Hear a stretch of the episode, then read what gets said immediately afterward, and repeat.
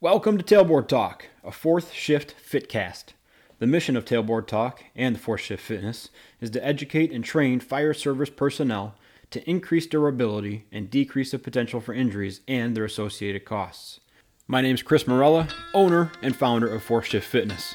I'll use my experience as a personal trainer, strength coach, and 15 year veteran of the fire service to deliver tips, tricks, lessons, and information specifically geared towards the health and wellness of firefighters and paramedics. Each episode, you'll leave with immediate deliverables that will improve performance and resilience and keep you in the fight through your career and into retirement. Let's get into it.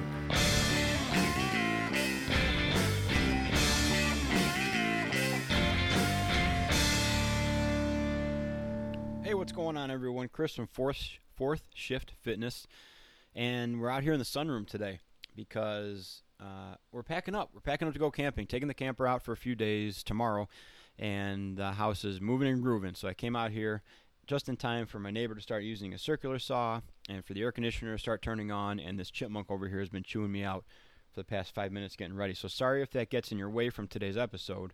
But I wanted to talk about warm ups and movement prep because I went to work this morning to speak to the new hires. We have a group of five probationary firefighters coming through, and they get an hour of PT every morning for a week uh, we do like a, a week of days. So you're you come to work every single day for a week, and we basically run you through the paces of our particular department. And then including in that, like I said, is you get an hour of PT every morning. Now we transitioned recently to make it more of an educational hour. Today was a little bit of a blend because we talked about warm ups and movement prep, and then I ran them through kind of an extended one. But I thought, hey, I wrote this stuff down, I organized it, so why not turn that into an episode? This will be the first, maybe the first ever back to back week episode that we're doing. Maybe we'll make it a thing. We'll see how this goes. So I got these points written down. I got a couple points of what's the point of it, what's the function of a warm up, what's the method, uh, how you design one, and what areas I think are most important to focus on specifically for fire and EMS. So if we jump right in the list, I got five points here. Five points. Uh, the function of a warm up. And let me, but let me start here with just giving you the disclaimer that if there's any opportunity, typically when I'm training, um, I won't do a warm up, and it's not anything scientific. It's I, it's actually not beneficial. I'm just saying that I I get bored with them and I'm tired of them and I don't want to do them. I will do them of some sort. Recently, it's been using like the foam roller and massage gun because that's way easier. Um, the other options I like to do are ride the Airdyne for about five or six minutes, kind of ramp up the um, aggression on that, and then do a couple focus stretches and getting going. Maybe throw in an extra round of the complex I'll be going through. But I'm just sick of warm ups, man. I, I gotta really motivate myself to do them. If you're the same way, I understand, but just know that there is a benefit in them. There's a, a large value in them. It kind of goes into the points I'm going to talk about. Uh, so if you don't like them, I get it. I get it. But there's a big value to it. So hear me out. Um, not really a do as I say, not as I do thing, because I still do them. I just don't enjoy them. But maybe the things I'm going to talk about will make you enjoy them or create some value to them more. So the first one, the first reason or the first function of uh, warm up or movement prep is to address and recognize restrictions. I'm reading off my list here. Address and recognize restrictions, injuries, or training limitations. Now that's an important one. I put that as number one for a reason because even if you don't do a very good warm up, even if you do just a few focused hip or shoulder, or, sorry, T spine stretches or something like that, you're going to quickly pick up on how your body's moving. And you might pick up on, some glaring and uh, notable asymmetries that you're going to have to deal with. It may even change the course of your training for that day. And so that's what I consider like a number one importance issue is um, being able to adjust your training to not get hurt or be it more appropriate for the limitations you have for that day. Now, tomorrow you might do the same movements and feel fine, but it's very important to know before you jump into a high intensity workout of any kind um, what you're working with. And doing a movement prep or warm up is a great way to kind of test the waters a little bit, push some buttons, see if you move well not, and see if you have to adjust your expectations or your actions for your, your training session. The second one is more of the uh, more the obvious one that everybody kind of knows. Just get yourself warm, like physically increase your temperature. So off the list here, it's increased muscle and joint temperature resulting in increased function. It's exactly what it sounds like. You make your muscles and your joints warm and they move better. Your body is filled with fluid. You're just a big fluid sac. And uh, the warmer it is, the better it moves. And the colder it is, the not so better it moves. And you can alleviate a lot of aches and pains and cramps and spasms and all that just by adding heat. Specifically, adding heat during a warm up. Now, you're going to increase the range of motion, you'll increase the elasticity. Um, all good things, but getting moving is going to increase your body temperature, which affect all those things. Now, in the methods portion of this, because there's four different sections of this document I have, we're going to talk about the best way to warm up those muscles individually and also joints individually. But just know that increasing your body temperature will aid in all the other aches and pains you have if you're being smart with it. Number three, kind of a wormhole of a topic and difficult to explain for me, anyways, is uh, priming your nervous system. And I left this one relatively short today because there's a lot of information these these uh, new firefighters are going to get in this week, and I don't want to overload them with obscure kind of theories or anything. But I told them it's kind of like uh, kind of like jumping a car that won't start. You're going to turn the key, and it might just kind of hum at you a few times, and then turn it, it goes more, turn it goes more, and then it fires over, right? So that's what we're doing with your nervous system. We're giving it a taste of what it's going to eventually do, and telling it like, "Hey, wake up, turn on." be reactive, let's go get it. Uh, because every system in your body is reactive. There's almost no system that's proactive in any form or fashion. Everything happens, everything you feel in your body is happening because something else is happening to it. Your uh, heart doesn't beat faster, and your lungs don't beat, and your lung you don't breathe deeper. Yikes! Your respirations don't speed up just from looking at something that's difficult. You don't walk out to a track or a football field and start breathing heavy, and your heart starts racing if it does, that's also a reaction to a stress hormone. But what I'm saying is, when you start running up and down the field, your body calls for more blood and more oxygen, and that's why everything speeds up. So, with that, your nervous system is the same way. It gets triggered and fired constantly, right?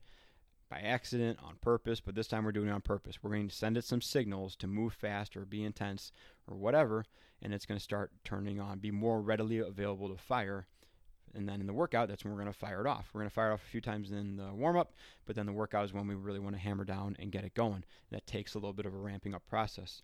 Same with the next point. Number four, ramp up your cardiovascular system. Same point I just kind of threw out there. Everything works better when it's warm. Um, when I was playing hockey, we had a coach who, after warm ups, you go back in the locker room and he would feel the back of your neck and he would determine who was going to play or who was going to start based on how sweaty each individual person was because he in his meathead head meathead head said uh, you know i want guys that are are warming up hard because they're ready to play now he doesn't understand necessarily i'm only assuming he might not understand the physiological implications of that like their nervous system's priming and their joints are more um, ready to perform and their hyaluronic acid's more fluid probably didn't know that it's just a meathead thing to say but in reality uh, there's a little bit of validity to that. He wants someone that's in full swing to be able to jump into the first shift at full speed, not have to continue their warm up shifts one, two, and three into the game, and then finally get going into the first. So, ramping up your cardiovascular system has a lot of value. It gets you ready to rock and roll. That's the fourth point on this. Now, the fifth one is more specific to whatever you're going to be doing in the workout, uh, and it's pattern and prep specific movements. This was a big one at LGN where I used to coach we would do a lot of single dumbbell, uh, for lack of a better term, Olympic lifting or weightlifting. So we do a lot of single dumbbell hang power cleans, um, snatches, or a lot of uh, single dumbbell clean to rotational bear complex. Lots of stuff where you're jumping weight from a hang power position to your shoulder, catching it low, and then moving from that low position.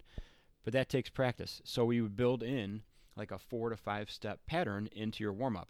We would do your mobility stuff, your stationary stuff, your moving stuff, dynamic stuff, and then at the end, grab a weight that you think is about 50% of what your working weight will be, and we'll go through a hang power clean. And we would break it down to three or four or five positions, get three, four, five reps in each position, and then by the time you get to the actual workout, you've got about 20 reps um, in pieces and whole of that movement. So you're ready to rock and roll. There's not a, a large learning curve going into the workout. And that's a very valuable thing. It's valuable for shuttle runs and sprints. It's valuable for change of direction.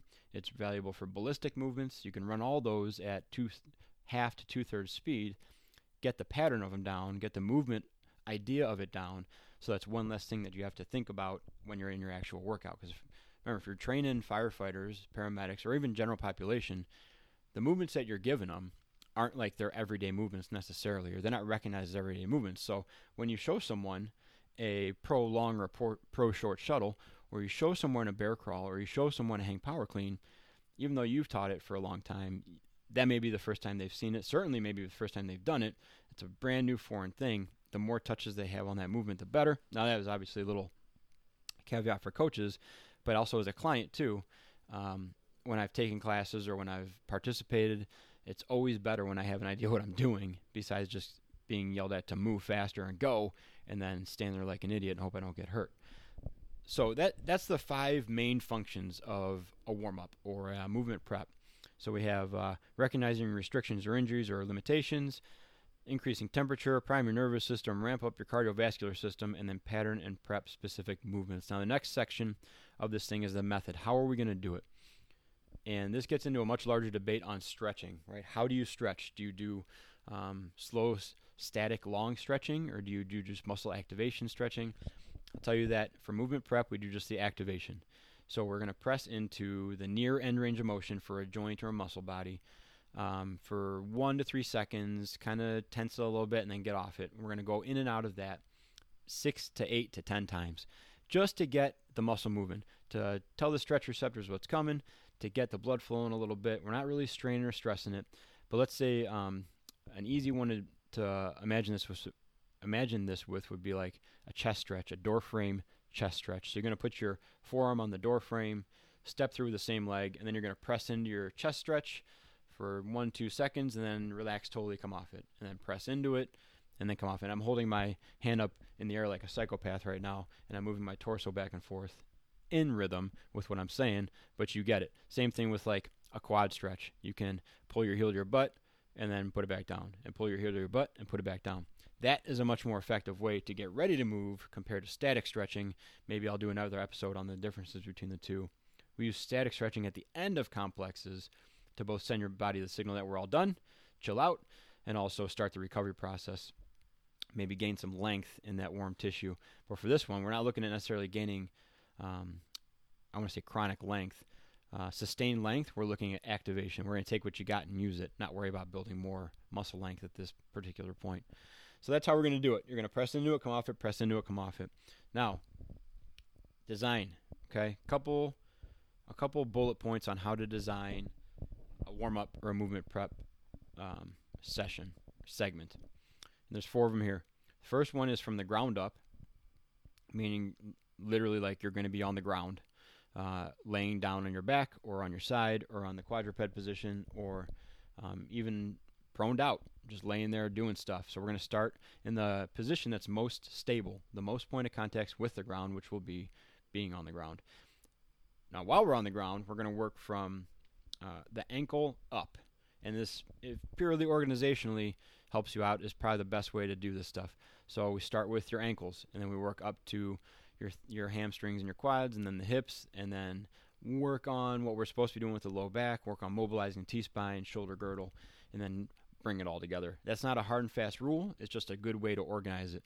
Because if you spend a ton of time on your hips and a ton of time on your core stability and a ton of time on your T spine and chest and shoulders, that's all great. If your ankles are locked up, then the whole system is thrown off. So you're going to take all that good work and then hamper it with some ankle. The better way, in my opinion, the better way to do it is to work on the ankles, get them moving, get them addressed at least, and then everything else that you do is going to be positively impacted instead of doing all the good work then trying to figure out how to get your ankles moving. So we're going to start with the ground up, start with the ankle and go up, and then we're going to go single joint to compound. Just like it sounds, start with a calf stretch right? You're going to be in a push up position and rock back on your calf. Hook one foot over the other, calf stretch, off and onto it, off of it and back onto it 10 times, right? Same method. Push into it, off, push into it, off, push into it, off. Slower than that, but you get the idea. Then you're going to go uh, maybe some hip movements, maybe some glute bridges, hip rotation, stuff like that. You're going to build up from one to two joints up to compound movements until we're doing world's greatest stretch and uh, forward lunge with an overhead reach to a moving knee hug and all kinds of stuff. But start slow, uh, isolated, contained, and as those things get better, stack movement on top of movement on top of movement. Um, over about 10, maybe 12 movements if you have to, right? And then the last point here is you're going to go from stationary, so you're on the ground or you're standing still, to moving, which you just pick a, a, spot 10 yards away, go back and forth. The good one for this is moving knee hugs or quad stretch or lateral lunge to draw. Uh, world's greatest stretch moving, Spider Man lunges, all that stuff. So you're going to move across the ground somehow. Uh, you can even turn, I won't get back to it yet. I was going to say bear crawls. It can be a little much though. Balance dog crawls. Uh, so you're going to go from stationary to moving to dynamic. Uh, each building on top of each other. Stationary, still, moving, K, and then dynamic, fast, right? Or ballistic, or whatever you want to call it. This would be broad jumps, or shuffles, or karaoke, or grapevine, sprints, fast bear crawls, um, that kind of stuff. So you're going to build up and kind of see how this is organically building up intensity. We're building up from zero, lying on the ground, to sprinting across the field. We're ramping up your cardiovascular system. We're sending single signals to your nervous system, increasing your body temperature to help out all the acid and everything else in your joints and muscles. And with that, we can pattern and prep specific movements. This all kind of ties together. So, again, just real quick the prep design, the movement prep or warm design. Point one, from the ground up. Okay. Point two, from the ankle up. Number three, single joint to compound, so one joint going to many joints over the course of your movements. And the last one is stationary to moving to dynamic, three different segments you're going to go through.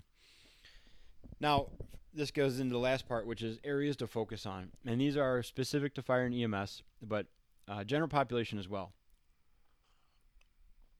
Sorry, got to drink my hot coffee when it's 80 degrees outside. Uh, I say they're specific to fire and EMS because we have restrictions that the normal the normal humans don't. We have uh, thick belts and non-stretchy pants and high ankle boots and uh, tucked in shirts, and then we put our bunker gear on. We put air packs on and uh, suspenders and more stuff on your hips. So we want to make we want to make the naturally mobile areas of your body as good as possible. So when we put that stuff on, they're inhibited as least as possible. So the four areas I'd like you to focus on with your movement prep are ankle mobility. We kind of beat that one to death already. Hip mobility, because remember, if your hip can't do its job, if your hips can't do their jobs, they're going to make the lower back do its job. That's not its job. And then it gets angry for doing someone else's job, and then it stays angry for a long, long time. Next is your T spine mobility, so that area between your shoulder blades ish. That should be moving pretty good. We can do lots of rotations and openers for that. And then to round it out, we're not going to keep moving on the chain. We're going backwards to core stability. This opens up a larger conversation again. What's your core? Your core is not just your six pack, it's your eight pack. No, I'm just joking. Your core is a cylinder around your body. Um, that's the best way to describe it. It's imagine that uh, you were wearing a soup can around your torso. That's what your core is, and that's what it should have the rigidity and the stability of in certain circumstances that's what I want you to focus on. So that has like bird dogs, plank position stuff, balance dog crawls, uh, single leg RDLs, um, all that stuff where you're adding leverage to your spine basically and your core and telling it to resist flexion, resist extension, resist lateral uh, bending, resist rotation. All that stuff builds up your core stability. And if you have a stable core that lets your hips move, it lets your ankles do their jobs. If your core is all wet and noodly, um, not only is the the force going to be transferred there errantly, right? But you could have some leaks in there. Remember, your lower back is part of your core. That's where we don't want the energy to wind up or originate from or be dissipated into necessarily. So, I want you to focus on those four things ankle mobility, hip mobility, T spine mobility, and then we're going to end it with core stability. All those things are in your movement prep. It can be in the beginning, middle, or end. Just make sure you hit them because even if you hit it first, even if you do a bunch of planks variations first, you're still sending the signals to your nervous system and to your muscular muscles, your muscle system, that uh, hey, we need this stuff. Turn it on, and then it'll be more readily activated when you need it, instead of not doing it, and then your core and your lower back trying to play catch up when it undergoes some leverage. Okay, not bad, right? A little bit shorter than this morning. I know it seems like how could you make that longer? Well, we drew stuff on the board and we did a couple physical examples, and then we took them outside and we did um, like a 15, 20 minute movement prep. We went through ground based stuff to moving to dynamic, ended with some snap downs to rapid response runs, and really showed them how each thing carries a specific purpose to get them ready to work out, and uh, it was a lot of fun. It was a lot of fun. That's the kind of stuff I really enjoy doing. And I can't wait till I can see people again uh, in fire departments to do it. Man, I'm hopeful for that to happen. So, with that being said, if this sounds like something you're interested in for your department, let me know. Uh, when the world stops melting, I'd be absolutely glad to come out and put on some presentations, some um, some movement prep stuff, some actual exercise stuff, some lecture stuff. I dig it all. Let me know what you need, and I can point you in the right direction to me or someone else. All right, that is it. We got to keep packing up. We got to get ready for this camping trip. Uh, let me know what you think about the every week episode. Kind of excited about that. These little short ones I can crank out pretty quick. So um, I'm hopeful that with a little bit of bandwidth opening up recently in my brain, um, maybe I'll have more desire to do these every week. I don't know. As always, let me know if you need anything. FourthShiftFit at gmail.com, Fourth Shift Fitness on all social media. If you got my number, text me. Otherwise, email me. Let me know what's up, how I can help you, and what I can do for your department in terms of physical fitness and wellness. All right, guys, talk to you soon. Be a four shifter.